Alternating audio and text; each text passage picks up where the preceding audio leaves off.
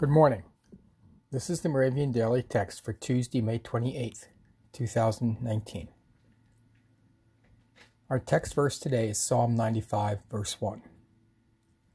O come, let us sing to the Lord. Let us make a joyful noise to the rock of our salvation.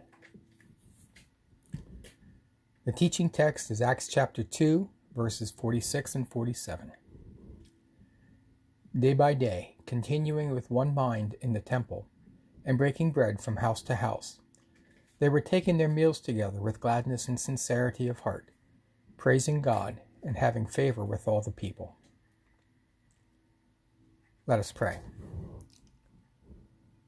Lord, when we gather for worship, we are aware that your Holy Spirit is with us, giving us strength to accomplish what we cannot do on our own. As we work together, we thank you for your power. Amen.